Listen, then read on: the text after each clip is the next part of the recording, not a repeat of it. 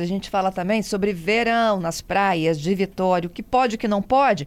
Quem responde é o meu convidado, Tarcísio Feger. Ele é secretário municipal de Meio Ambiente. Bom dia, Tarcísio. Vamos lá então, vamos falar do verão? Vamos lá. Quais são as regras aí da prefeitura, hein? Bom, antes de tudo, a gente tem que resgatar sempre é, que a orla é um lugar de uso múltiplo, né? É um lugar de uso de todos. Uhum. Então, a regra básica é bom senso de todos para a gente ter um ótimo convívio, né? E isso envolve é, desde atividade de esporte, utilizando bola, é, desde atividade que muita gente insiste ainda em levar aquelas caixas de som grande para a orla, onde obriga todo mundo a ouvir a música que ele está ouvindo no volume que ele está ouvindo. Isso aí a gente tem autuado muito em relação a isso, com orientação, com educação ambiental, mas também com autuações da nosso, do nosso disco silêncio. Uhum. E é importante a gente enfatizar que existem normas específicas é, caso a, a pessoa queira desenvolver alguma atividade econômica, né? Essa época é importante, é uma renda extra para muitas famílias da nossa região, né? Que atuam aqui na nossa orla, então tem que ter o alvará é, junto à Secretaria de Desenvolvimento da cidade, tem que respeitar as normas de é, condicionamento de alimentos que a é, a nossa Secretaria Municipal de Saúde institui. Então, tem um conjunto de normas para quem quer desenvolver as suas atividades econômicas, para quem quer desenvolver é, atividade esportiva e para quem quer ir tomar um bom banho de mar, considerando que a nossa orla ela vem sendo bastante recuperada, ela vem sendo bem mantida. Nós agora na gestão do prefeito Lorenzo Blasolini a gente conseguiu resolver questões históricas e pontuais de emissão irregular de esgoto da nossa orla. Isso tudo fez com que a gente tenha uma orla muito é, qualificada e garantida para o uso de todos. Uhum. Com relação aos esportes, o que pode? Tem a famosa pode. e polêmica altinha, tem o frescobol.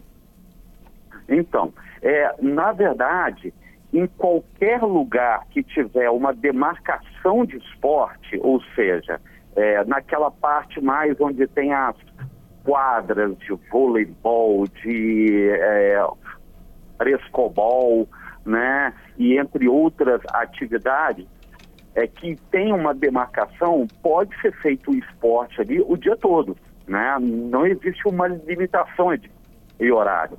Uhum. Uh, o que nós temos é orientado para que nos locais muito utilizado pela população, ou seja, que há um adensamento da população naquele espaço, que não se desenvolvam essas atividades esportivas ali, ao menos no horário hum, de maior utilização da população, que muitas vezes vai de 9 até as 17 horas ok? Compreendo. Então a gente tem é, feito toda essa orientação, porque todo mundo gosta de fazer a sua atividade física, mas a gente tem que ter bom senso, ou seja, é, a bola que muito diverte muita gente, muitas vezes pode incomodar uma família que está ali e que de repente é atingida pela bola ou que não quer que naquela áreazinha de onde ela está colocando a toalha dela, a canga dela, é, é, tem a gente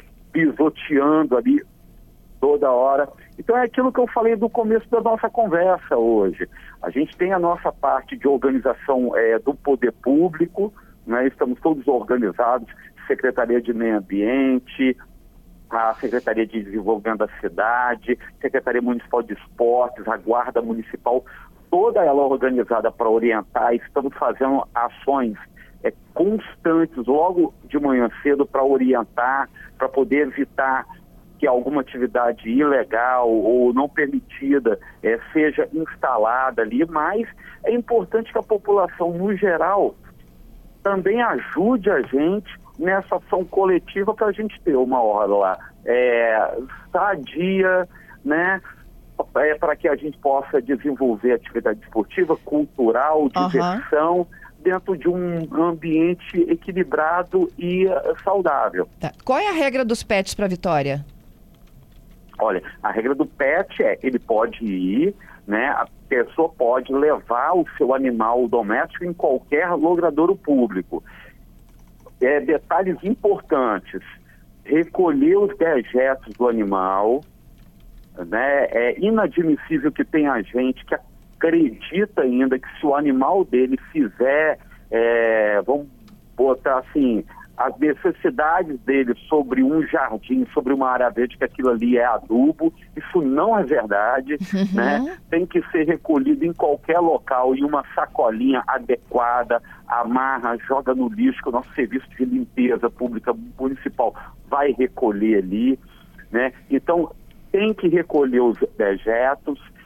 Se o seu animal, ele tem que estar na guia, ou seja, com a coleira dele, e ele tem que ter um adulto, um maior responsável pela guarda daquele animal ali com, é, é, digamos assim, com condições físicas de conter esse animal. Uhum. Ou seja, a gente sabe que quando se for um animal reativo, reagindo com algum outro animal, ele vai reagir, ele vai puxar. Então tem que ter alguém ali que consiga conter esse animal, né?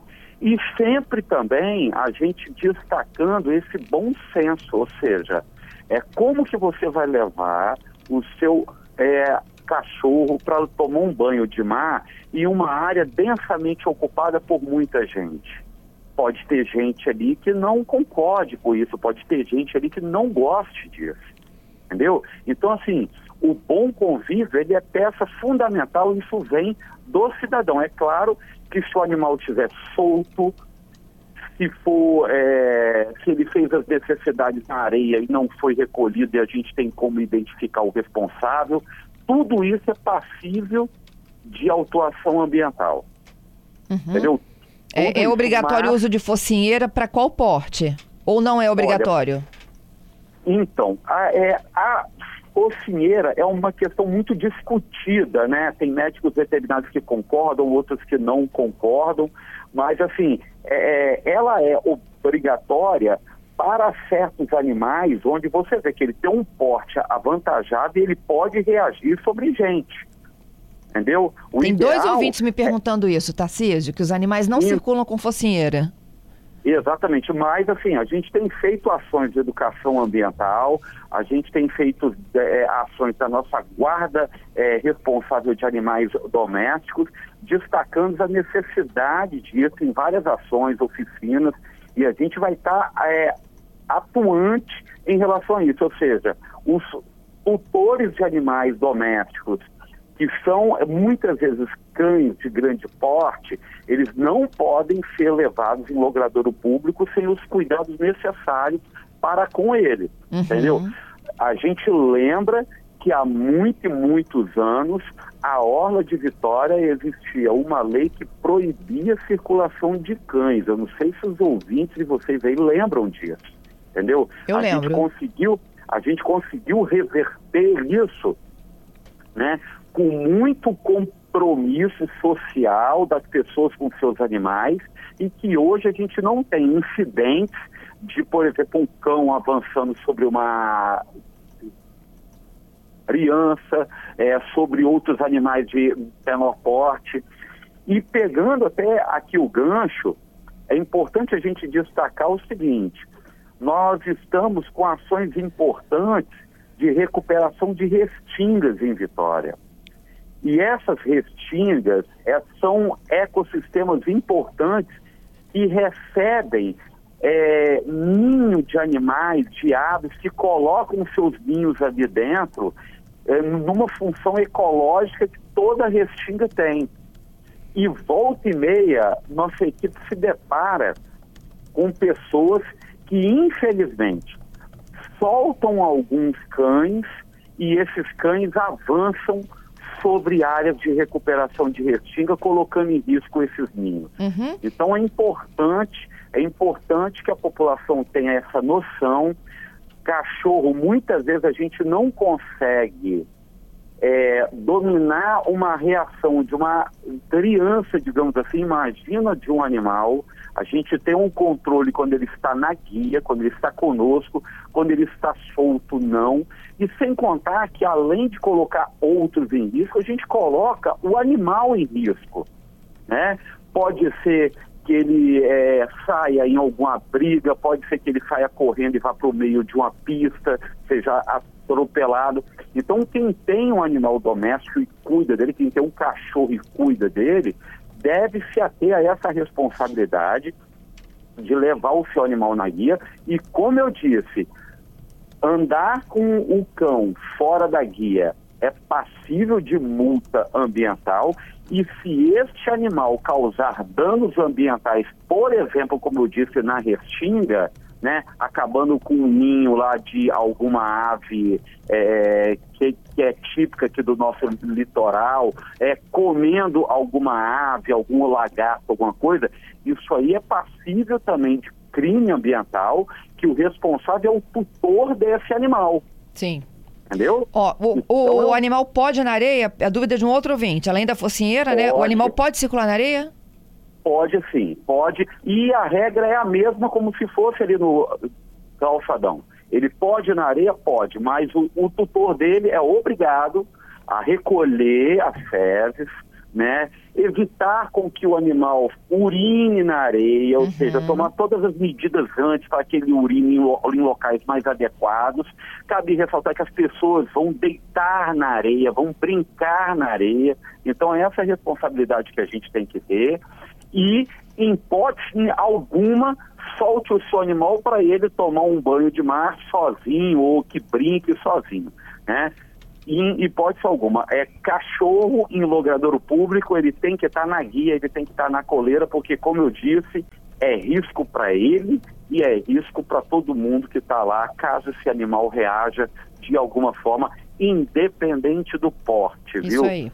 É importante destacar isso, tem muita gente que às vezes vai, é, vai à orla com um cachorrinho pequenininho, aquele Spitz alemão, por exemplo, né, também chamado de Lulu da Pomerânia, e acha que ele não vai reagir nada. Ele pode reagir sim, entendeu? Então é esse controle que a coleira, a guia, oferece essa segurança ao animal. Tarcísio, te agradeço pela gentileza, pela conversa, viu? De nada, nós aqui agradecemos a oportunidade, né? A gente tem investido muito na nossa aula, a gestão liderada pelo prefeito Lourenço Pasolini tem investido muito na nossa orla. A orla de São Pedro, lá na região da Ilha das Caeiras, está ficando maravilhosa. Logo, logo a gente vai ter uma curva da Jurema novinha aqui, recebendo todo mundo. E muitos investimentos que estão vendo, é, que, é, que estão vindo aí para a gente melhorar o litoral. É, cida, é a cidade de Vitória voltada para o mar. É essa, essa nossa, esse o nosso foco aqui e é o que a gente vem desenvolvendo. Obrigado. Obrigada, Tarcísio.